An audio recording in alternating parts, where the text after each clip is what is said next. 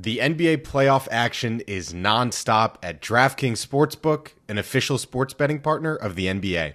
This week, new customers can bet just $5 on any team to win and get $150 in free bets if they do. With DraftKings same game parlays, you can turn a small bet into a big payday. Create your own parlay by combining multiple bets like which team will win, total threes made, total rebounds, and more.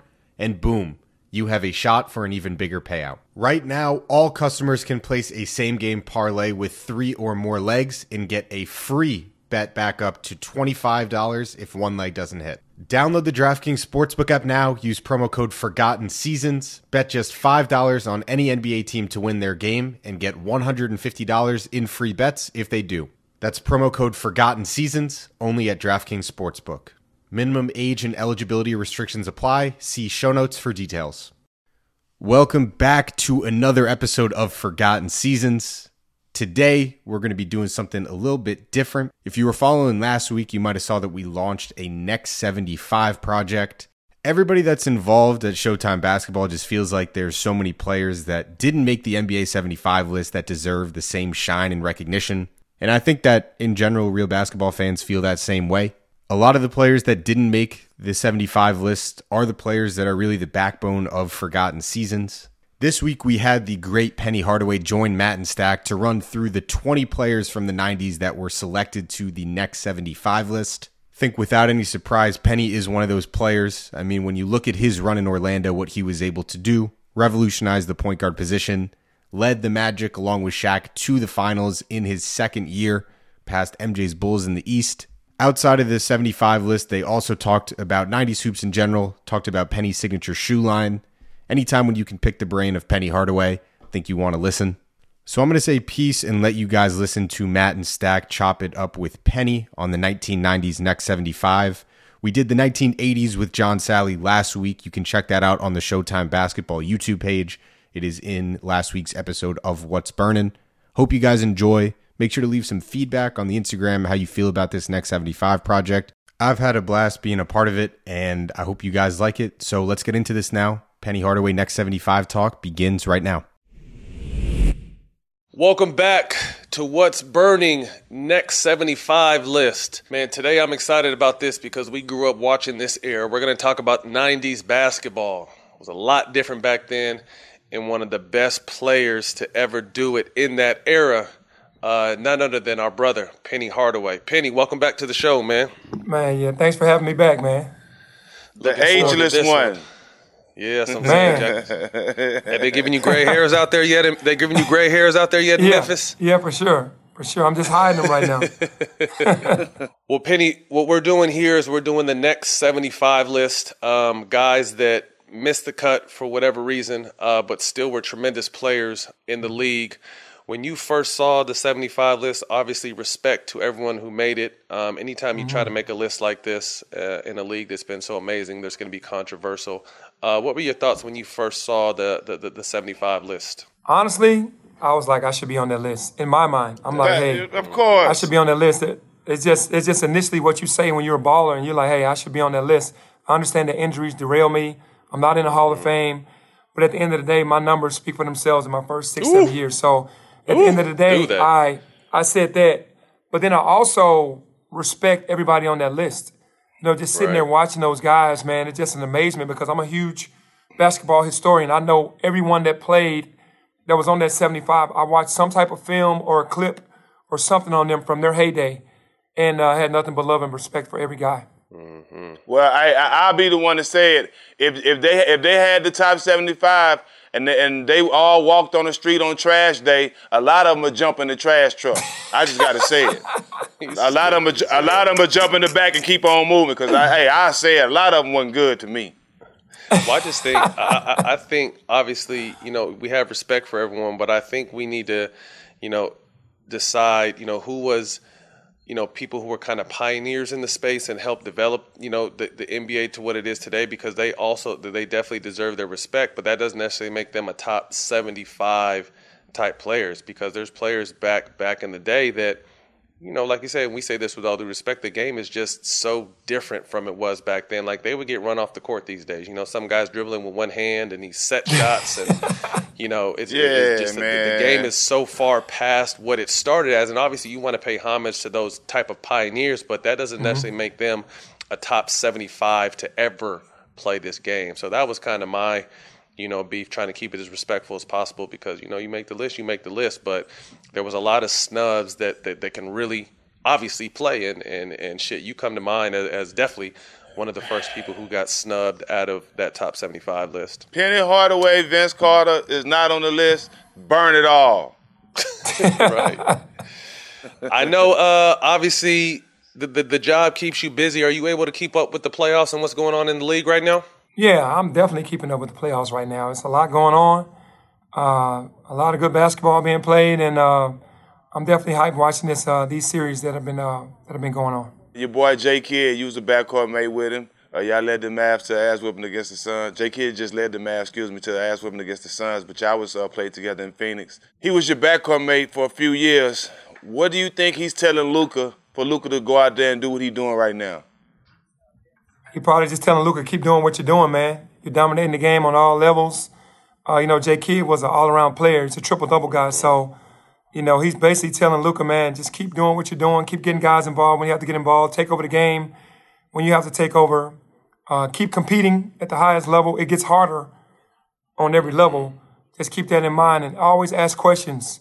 If you have any questions, man, ask me. I've been there. That's what he's saying to Luka. You surprised that he's becoming a great coach? No. I'm not surprised that J. Kidd is becoming a great coach because he's such a fierce competitor, man. That dude was just a silent assassin, and he, believe me, he remembers being traded from Phoenix. It was like a chip on his shoulders, even though he still loves Right. the organization. You know how we do. Y'all traded me back a long time ago. I haven't forgotten that, and I want to beat y'all's ass. So he was on that this, this this series. I guarantee you. Yeah. Before we get into the next 75 talk, paint a picture of what the league was like in 93. Um, outside of obviously MJ and Scottie, uh, who were some of the tougher teams and players when you first uh, really started getting your footing in the league? Uh, West Coast, it was Seattle with Gary Payton and Shawn Kemp and those guys. Uh, Golden State, when they had uh, um, Tim, Mitch, and Chris, you know, the TMC. Run TMC. Uh, then they got Sprewell and Chris Webber when I came in. So Utah, obviously, with Karl Malone and, uh, and John Stockton. Those were the tougher teams in the league, for sure. The league is so young these days. Um, it continues to get younger and younger. What was it like for you as a 20, 20 21 year old early in the 90s off the court? What was that life like? You know, me, I was a homebody, bro. So I didn't really go a lot of places. So it was easy for me to kind of. Now, if I would have had social media, there's no telling where I would have been, bro. But but back in the '90s, back in the '90s, everything was chill, man. You just kind of, Right. you know, went to eat, went to the movies back home. Just a homebody. It wasn't really much to do, especially in Orlando. Orlando was a family town. Right. Family, I Family. was Yeah, blessed to go to the Magic as well. Yeah. Yeah, no, there's de- definitely a family town. I remember my little brief stint out there. It was it was nothing but family. But yeah, social media is a cheat code these days, boy. These guys don't know how good they got it. Right. I'm telling you. All right, man. Well, let's get started right now. Uh, someone who I firmly believe you two, you and, and Grant Hill are, are people that I feel like obviously got robbed of longevity and the ability to be. I, I think both you guys would have been two of the greatest players to ever live if injuries didn't derail your path. But let's first talk about Grant Hill. Uh, he had a three-year peak where he was at 21, nine, and seven. Um, Talk to us about G Hill and how tough he was when he was rolling. G Hill, monster. Like you said, 21, 9, and 7 average. He's a guy that, at his height and his size, man, was a matchup problem every single night. And the one thing I respect about G is he had to play against his matchup every night. We had to earn our points Right. because you didn't play against the five man. You know, switch. It wasn't switching everything. It was trapping Right. you. It was a hard show and get back. You played your matchup. So whatever you got back then, you earned that shit. I ain't saying that you ain't mm-hmm. earning it now, but you played your matchup. If you played the Bulls, you played MJ and Scottie the whole night. They played you, you played them. You know, you played Sacramento, you played Mitch Richmond, he played you. You played Indiana, you played Reggie Miller. You didn't have a five man playing you. So G Hill, in that era, man, playing against all those threes, was dominant, bro, and he was he was smooth doing it. Hall of Famer, seven time All Star, All NBA five times, Rookie of the Year. 94, 95. So he's someone you would definitely put on that next 75 list. Yeah, for sure, easily. You know, he's a guy that definitely, um, arguably, if you take his top five years and compare it to anybody that's in the Hall of Fame that's like above right. him or in the top 75, I think his top five years, mm-hmm. you know, right are like there. no other. Like they're they're second to none. Yeah, they're mm-hmm. right there. Facts. Next up, we got Glen Rice. Ooh. Three year peak, 24 points per game, 44% from the three, 15 year pro. He was a killer in Miami and Charlotte. Started every game in the Lakers 2000 title run. 18K career points. Talk to me about Glen Rice. Man, just a dog. A guy that just, he was a shooter, but he was tough. You know, most shooters, they're just not to grind it. G was tough. He was to play D. He was to try to fight. He was to uh, knock down shots. And when they talk about shooters, man, I can't believe you can't have Glen Rice in there. Glen Rice is one of the best shooters I've ever seen, man. That dude could get it done. Definitely, like one of the best shooters I've seen. Three-time All-Star, 2000 NBA champ, two-time All-NBA, 1989, 90 All-Rookie, 1996, 97 All-Star MVP. Yeah, I was I was part of that All-Star MVP. G should be giving me something by now, man. He never give me nothing for that, man. I was giving, I was giving him all them dimes, uh, stat. He was feeding him. Was feeding I was feeding him, man.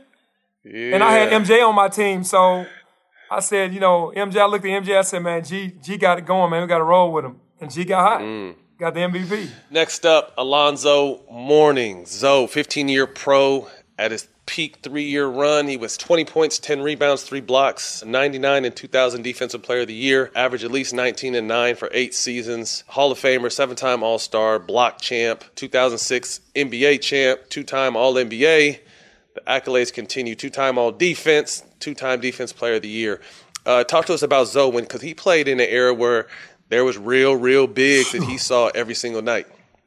And you said those numbers, 19 and and I think 19 and 9 or something like that for yeah, like nine yeah. years in a row, whatever. Come on, bro. Playing against Dream, playing against Pat, playing against the Admiral, playing against Shaq. those matchups. Yeah. Shaq, Sabonis, all these bigs around the league back then when bigs were the shit, when bigs were like right. it in the league. The and to be able to do that, bro, point. he was a warrior. He was a warrior, man. That dude just, man, played injured played through everything and competed his butt off every single night. Mm-hmm. Definitely was somebody that should have been worthy of a top 75. Shut and up, it's not like I'm just kissing everybody's ass from my era, but when you're seeing these dudes have to go out there and get it out of the mud, nothing was yeah. given to them at all. Absolutely. Not, era. Not in that era.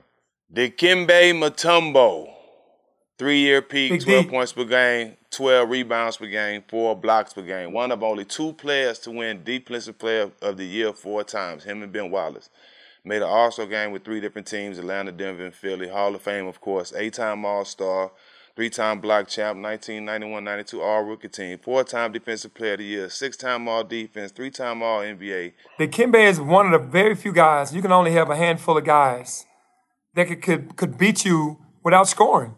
Mm. He can control the whole game with just protecting the rim and rebounding. And that's priceless, man. You know, you put him in the same boat with a Dennis Rodman. You put him in that in that same area, like with, with Ben, Ben Wallace. Mm-hmm. This guy just dominated, man. He was not, he, he took pride in what he did.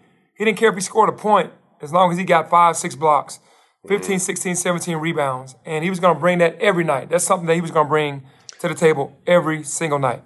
That's a fun kind. Of, I mean, as a guard, that that's the kind of big you would love, right? You know what I mean? He's going to hold yeah. down the defense, and I still get to shoot up all the shots. I mean, as a guard, I'm sure people love playing with Dikembe. All he cared about with them blocks and rebounds. That's a beautiful thing for guards. Yeah, I don't Hell see yeah. how I don't see how Rodman making and he don't make it, bro. I really don't. That's a, that was a good comparison. I think Rodman is unbelievable, and man, was was phenomenal at what he did. Didn't have to score, defended and dominated. I think I think Deke is on that on that level, man, when it comes to defense mm-hmm.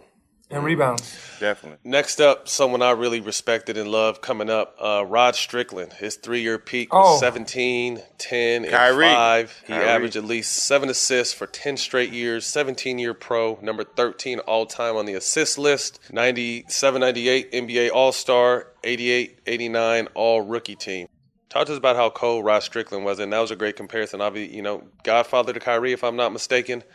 Yep. Uh, but just a killer back in this day. Ridiculous, man. Just so smooth. Had all the different finishes. He was Kyrie back in the day for sure. Had the nastiest hezzy. Nastiest hezzy. He wasn't to even shoot it, but he made you believe that shit that he was going right. to shoot it. That's how nice he was. He'd hezzy your ass and be by you, and he'd look back like, yeah, nigga, you know what it is all game. This is it all game. he was nasty, dog. He was. He was. He was like really. He was ahead of his time because he was this era type of guard. Like he was doing his mm. thing back then, but he's Right. nasty, nasty. Big guard, man could just come to the game nonchalant and just just give you buckets and dimes the whole game. Crafty, very Penny, how, crafty. how tall was he? He's like 6'3", 6'4", or smaller than that? No, about six four. Okay, that's what I thought. Next up, Tim Hardaway, three-year peak, 22 points per game. Mr. Texas two-step, 10 assists per game. Killed for an entire decade with Run TMC, of course, in the 90s and uh, with the Heat. Hall of Fame, five-time All-Star, five-time All-NBA, 1989-90 All-Rookie team. The Mr. Texas two-step, Tim Hardaway. I'm gonna tell you something about that cat. He had fear in the league when he was going through a stretch. Watching him play, this dude had fear in his prime. He had fear in the league. That crossover was what it was. It was deadly. It was nasty. It, it couldn't be stopped. And sometimes he just do it just to be doing it, just to let you know I'm about to give it to you again. You know what I mean? That he could. Honestly, he had. He was one of the few guards to me that put fear in the league. When you knew he was coming to town, you had to get your sleep because he was that Chicago toughness. He was relentless. He wanted to dog you, and he wanted to embarrass you. He had that mentality. Young Timmy. One of the better European players uh, to, to, to grace the NBA stage. Drazen Petrovic, uh, his two year peak, 21 points a game, 45% from the three point line back when they wasn't really shooting threes like that. Made All NBA in 93. Unfortunately, passed away Yeah. the uh, following summer. Hall of Famer. Talk to us what kind of game that Drazen had when he came to the league. Major, major game. He, he man he could shoot threes. He could get by you. He was tough. He took tough shots, made tough shots. It was all about his energy, though. He was high energy for the entire game. He didn't let up one time. He was in kill mode the entire time. Every time he got the ball, he was ready to attack. He could shoot it. He could finish. He could do it all, man. He was he was very nice. Very nice mm-hmm. player. Next up, we got Money Mitch Richmond. West Coast Jordan. Yeah, West Coast Jordan. We were just talking about him. Three-year peak, 24 points per game, four assists per game, 41% from the three, 20K career points. Made all NBA team five years straight. Hall of Fame, of course. Six-time NBA All-Star. 2002 NBA champ, five-time All-NBA, 1988-89 All-Rookie team, 1994-95 All-Star MVP, 1988-89 Rookie of the Year, and he not in the top 75. This is crazy. Come on, man. West Coast Jordan, man. That speaks for itself. When you get that title, you know you're getting buckets. He can go before the before the game started. He can walk up to the scores table and say, "Put 25 on there." And, and then, I'm just telling you, he can go to the scores table like, "Put 25." He gonna get that no matter what you do. Fundamentals, triple threat, just played out a triple threat a lot. Could shoot it, you know, could post you. Just a smooth man, but he was gonna get his buckets. You wasn't mm-hmm. stopping him from getting 20, 25. And he played defense. I remember Michael Jordan Yeah, he saying was he tough. was one of the tougher guys to, that, that that that guarded him. Uh, you know, Mitch used to lock up. I remember, come, wa- you know, obviously being from SAC, watching him coming up, just Mm-hmm. what he would do on both ends of the ball, man, with not much help. Oh yeah, and get it done nightly. Yeah. Next up, someone I really look up to. Obviously, didn't have huge numbers, but still did put up nice numbers throughout his career. But one of the only players in the modern era was seven NBA championships. Uh, Robert Horry, you know, stretch four, three man in Houston, uh, hit big shots, but seven time NBA champ, all rookie, 92 93. I call him Mister. You got to have him. You got to have him on your team. That's what I call him, man. He just, I don't give a damn. Like, this dude made so many big shots. He just had an IQ that was out of this world. He knew who he was. He didn't never try to be anybody else outside of who he was. Tough defender. Uh, took on a lot, uh, guarding the other team's best players. And, man, spread that floor. Might go down in history as one of the top guys, top two or three guys that ever spaced that floor. You couldn't leave him, especially when the game was on the line. At 6'10. Shot Bob. Yeah, right. Think about that. At 6'10, perfect teammate from the point of view of he would get on the star player's ass. He wasn't scared to speak up. He was a pure winner. He was a total team guy. And he just, the IQ understood, he just helped everybody else on the floor while he was out there. You can just tell he was just a floor general from that point of view. He never had to be the best player, but he was always one of the most important. This next guy, man, was special not only for me, but for the world. He's from Texas. This three year peak 20 points per game, nine rebounds per game, four assists per game, was the number one pick in 1990. Big cultural influence with Grandmama, two time All Star, 91 92 All Rookie, 91 92 Rookie of the Year, 92 93 All NBA. Larry Johnson. Grandmama. Yeah, did he influence Lil Penny at all? Hell yeah, because he did it before me. you know, that's how that's how cold dude was, man. If you wasn't a fan of Larry Johnson at UNLV, Right. you just wasn't a fan of basketball. Dude, rip, chisel, could stretch Gold it out tooth. to three. The gold tooth with the part down the middle. Mm-hmm. I mean, tough, Little great Mike Tyson. teammate, skilled. He just man with his size, the way that he can move, his toughness, his, his willingness to just be a great teammate. It didn't it didn't always have to be about him. He had to share the spotlight with you know Alonzo and and those guys, man, and just to me was just a perfect teammate. Went to New York, did the same thing, stayed around a long time because of his professionalism. Just but as a ball player, man, that dude was a stereotypical basketball player, guy you want riding with you, you want in the foxhole with you. You knew he was ready at all mm-hmm. times. LJ, his name is not mentioned enough. Another guy out from my way, his three year peak 22 and 11, one of six players to ever average 20 and 10 three or more times, along with Matty Johnson, James Harden, Russell Westbrook, Isiah Thomas, and Oscar Robinson. Three time hmm. All Star, five time All NBA, most improved 88 89 season. Kevin Johnson. KJ had fearing people too. I talk about Tim Hardaway. But when you had to play Kevin Johnson, man, KJ wasn't a he wasn't a trash talker. He just knew he was good. He just like worked on his game. He just the little he had a little skip cross or that little skip that he went into. Unstoppable, man. He could shoot the midi. He wasn't a big three point shooter, but he could make them. But man, he could finish. He could do everything, man. That was one of my favorite favorite teammates. I got a chance to play with him one year. And man, he just taught me so much of being about being a professional, giving me books all the time, just to, you know, to keep my knowledge strong. Obviously, becoming a mayor, true professional was able to do his job and not have an ego on helping everybody else do theirs at a high level. Mm-hmm. Had fear in the league. Next guy, I kind of was like a little bit for the way I played with passion. He had a three-year peak of 20 points per game, four assists per game, four rebounds per game, five seasons with 40 plus minutes per game. Only four players in the 90s made first team All NBA in their rookie and sophomore season.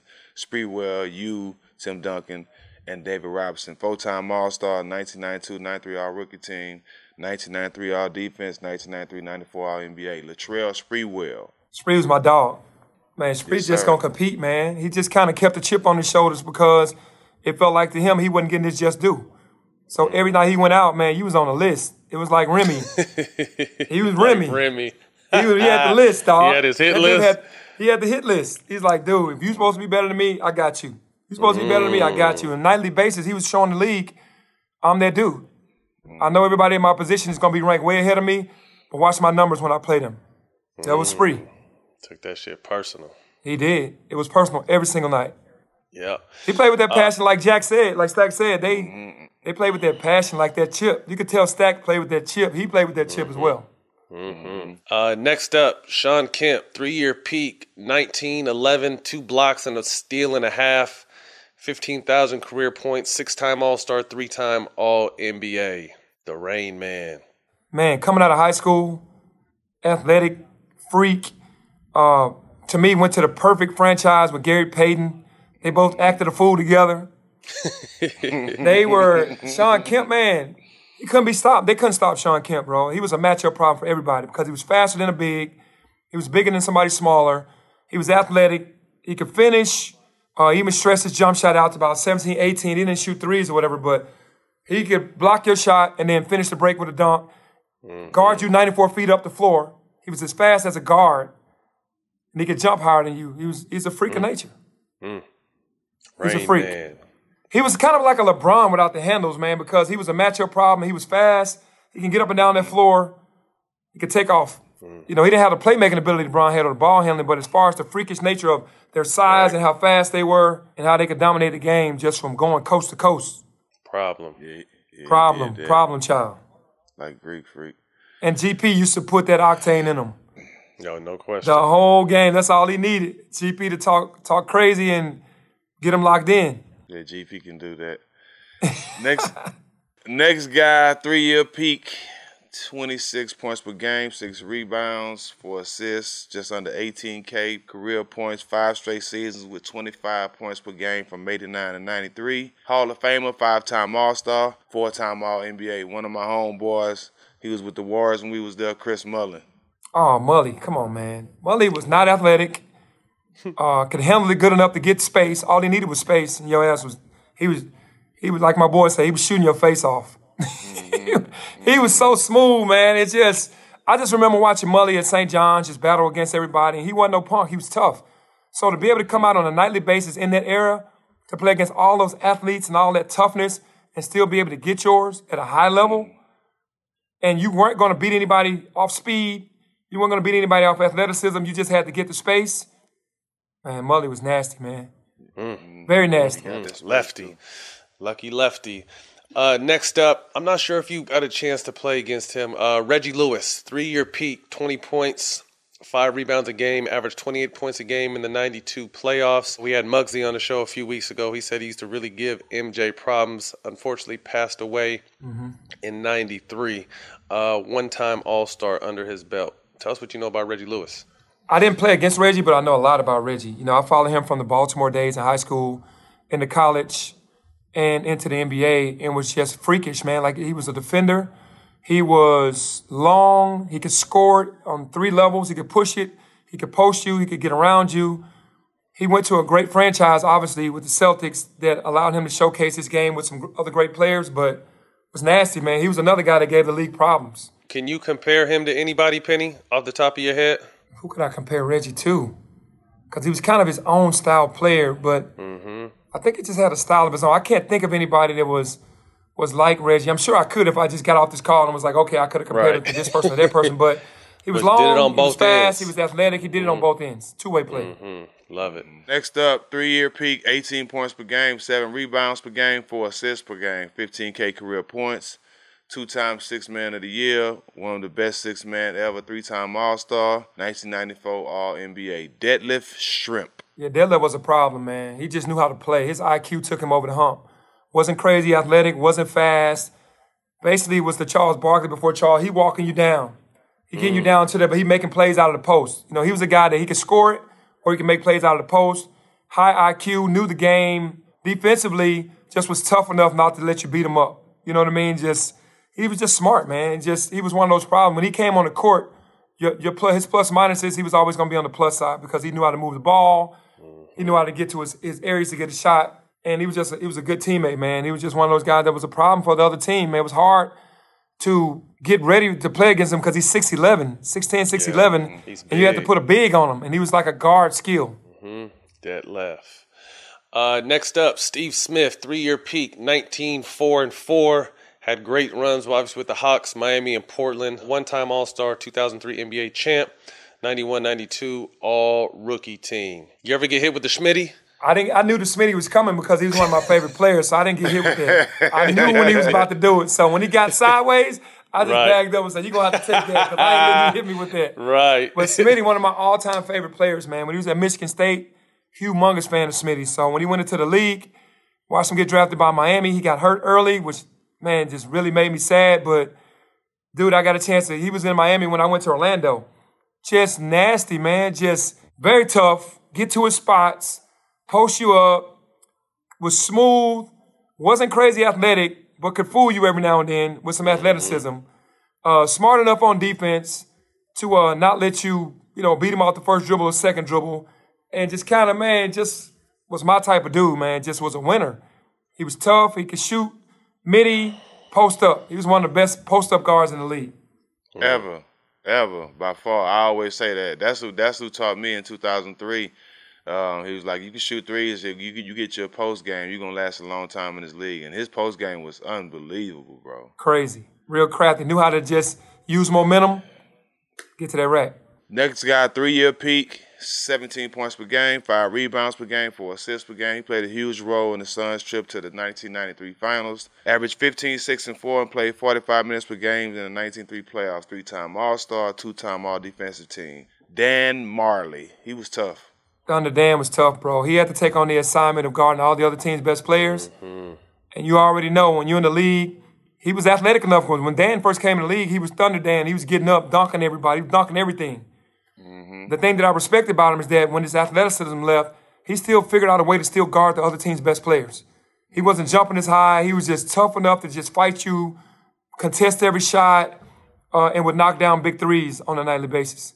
He was definitely somebody that I enjoyed watching, man, because he was gonna. You didn't have to worry about him Compete. and competing. He was gonna compete every single night. Man, next up, one of my favorite players, someone who did so much for the game, revolutionized the point guard position, three year peak, 21, seven assists, four rebounds, four time All Star, three time All NBA, 93 94 All Rookie team, none other than yourself. Yeah, man, he was all right, man. You know, some nights now. But uh, No, but to, but just talk to us about, like I said, you came in and really changed the point guard position. You know what I mean? Obviously, Magic came before you, but you came with that size, that athleticism, mid range, three pointer, post, get to the basket. Um, like you said, your seven year run, you could put that up against anybody's uh, to ever play this game. But how how much fun were you having in, in revolutionizing the game at the same time? Yeah, first of all, you know, I got to give a lot of that credit to Magic because Magic was my guy. Even though I was more athletic than him, I grew up watching that that style, that Showtime style. So that's what I took into the league. Everything that I watched him do, everything that I learned about the game, about giving up assists. I wasn't really a a hardcore scorer. I wasn't gonna go at your throat because I had Shaq, I had other guys around me. I was more the guy like Bron. I was gonna make everybody better. I didn't have the Kobe mentality to come in and be like, I'm just gonna try to go for 50. I felt like I was gonna get 20 falling off a log just from just my talent and just God given God given ability. But I knew I had to make everybody else better. So coming in, man, I was I was trying to take that Laker style into Orlando. Showtime, make Dennis Scott better, make Nick Anderson better, make Horace Grant better, make Shaq better, but still be able to take over the games whenever I needed to. And it was fun, man, because I felt like I had one of the best teams and never won a ring. And it's sad to say because I was part of that uh, unbelievable group of guys that we never got over the hump. But I had a ton of fun, man, playing with those guys. Hey, I, I got a, I got a quick question. You uh, so recently, probably the last couple months, it's been a move that you made in the game yeah. that's all uh, that's all over social media. Let me ask you this question: Was it a move you worked on, or that just, or that just happened out of instinct? And I'm talking about the spin step back 3 Mm-hmm. It's all over social media. It was instinct. You got to understand, Instinct. like I never, I never worked on that move, and I never did that move again. I, I can't even I remember. said that. I ever said doing that that, move ever again. It was one of one, one of one, and the only reason why I did it is because the Miami Heat were an unbelievable defensive team, and Keith Askins was one of the better defenders in the NBA, and I knew Keith Askins was going to go for it. if you raise your eyebrows, he was going to raise up. He was like intense, bro. He was intense, so I knew if I hit him with a half spin, he was going to go for the spin, and I had already kind of knew I was going to do the step back, but that move was one of one, never done ever again in my career. It was just instinctual to mm. let him to get him off me, to separate from it, and then shoot it. So shit that was was just so an instinct to play. That goes to show you before your time, dog. You know what I'm saying? They they kid, kids are actually trying to add these moves in their game now, like actually doing them in games used before your time, bro. 30 years Yeah, no, later. I appreciate it. That's crazy though. I'm seeing that. One of one. Man, before I saw we get out Luka. of- I Yeah, saw Luka do hit one just the other last day. game. Yep. Yeah. Hit the spin, step back, and then try Yep. yep.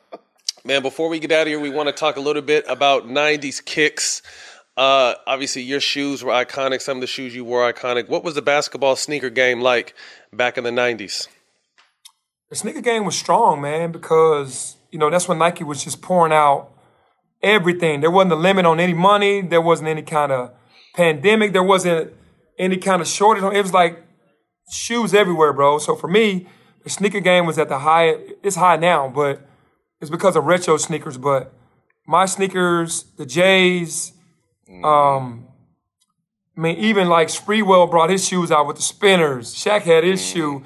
Patrick mm. Ewing had his shoe. David Robinson had a shoe. Chris Webber had a shoe. It was like everybody back then had sneakers, man, and it was crazy. Charles Barkley, Scottie Pippen mm-hmm. came along later. So I think that the sneaker game was very strong back in the 90s. What is it like when you see your shoes getting re-released nearly 30 years after you brought them to the world, and, and still people go crazy over them? it's kind of weird, man, to be honest with you, but it's a blessing because we are all sneakerheads. I know I'm a sneakerhead. You just wanted to wear sneakers and then to have your own with your own logo is is a crazy moment, man. I'm thankful for you know, the man up above to be able to bless me with that and just to see them being re-released and then still selling out. And I haven't played ball in a long time and to have that respect from the sneaker world is is, mm-hmm. is unbelievable. Mm-hmm. What's the backstory behind the Foamposites? Was were they originally designed for somebody else? I, you know, they talked about that they originally asked Scottie Pippen if he wanted the the Foamposite. I never heard that story from the people that brought it to me, but yeah. I do know that they had a Foamposite one, and then they had the Foamposite, the one with the the switch on the side that Tim Duncan was wearing for a while. But the original foam to me was brought to me to wear in the game. Mm-hmm. If it was Scottie's before, I never heard of I never heard of that, but mm-hmm. they brought that idea to me, and I loved the foam immediately because I knew it was something that was different Mm-hmm. I didn't know that it was going to be so relevant clean. now, Shoo. but I wanted it, man, because I knew it was different from what anybody else had had. Them that shit look like the uh, the Nerf. Remember the Nerf Turbo footballs? That's that. Yeah, that just remind me. Yeah, I could never afford them, but they look good on y'all boys. them, blue ones, them, them blue ones was fire. Cold to this day. That's what I'm saying. The shit's cold to this day. Um, outside of your own line, give us your f- top five hoop shoes from the '90s. Oh wow. Um, I would say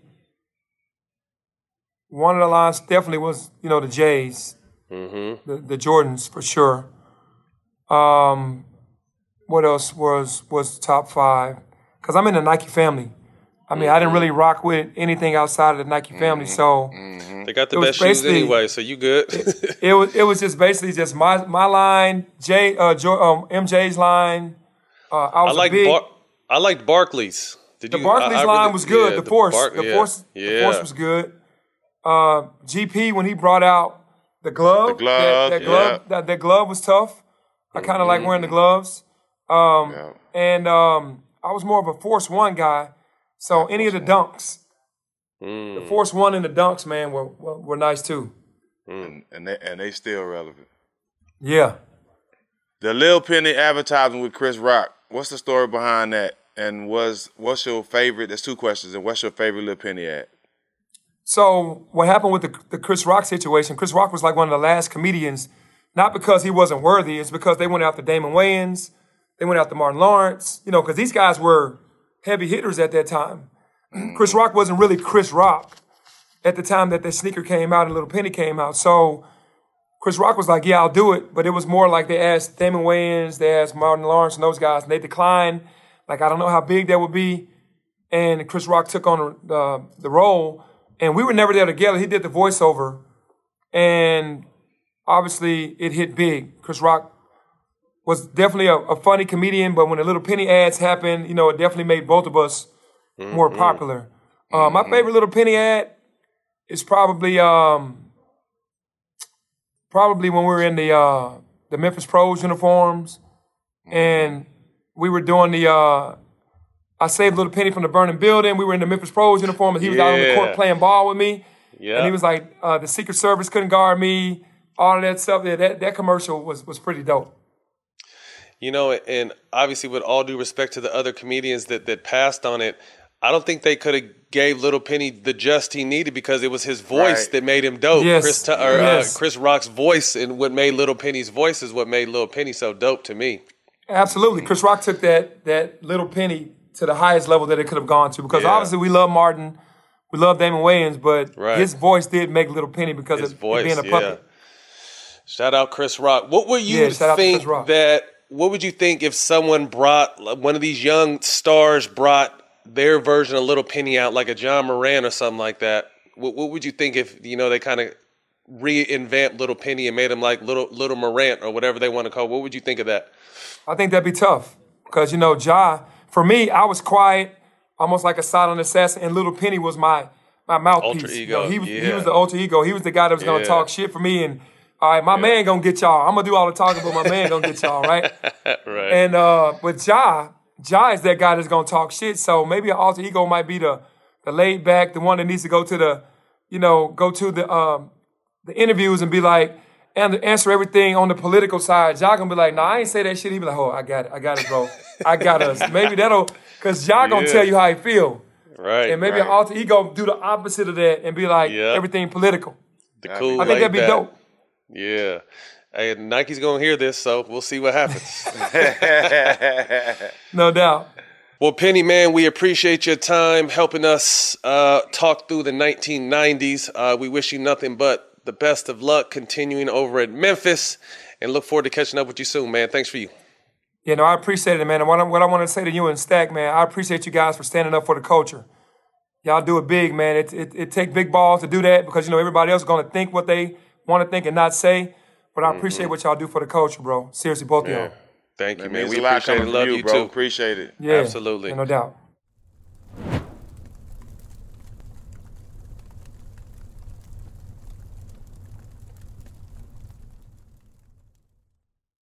It's happening daily. We're being conned by the institutions we used to trust. The mainstream media is distracting us with meaningless headlines instead of focusing on the harsh realities facing American families. Time is short before something big happens, and that's why so many folks are preparing. They're becoming self reliant by investing in emergency food storage from My Patriot Supply. Go to mypatriotsupply.com and secure four week emergency food kits for each member of your family. Each kit contains tasty breakfasts, lunches, and dinners, averaging over 2,000 calories per day. Save $50 on each four week food kit you purchase, plus get free shipping on Ready Hour four week emergency food kits. You're not ready if it's not Ready Hour foods. At My Patriot Supply, you can also get solar power generators, water filtration units, heirloom seeds, and survival gear.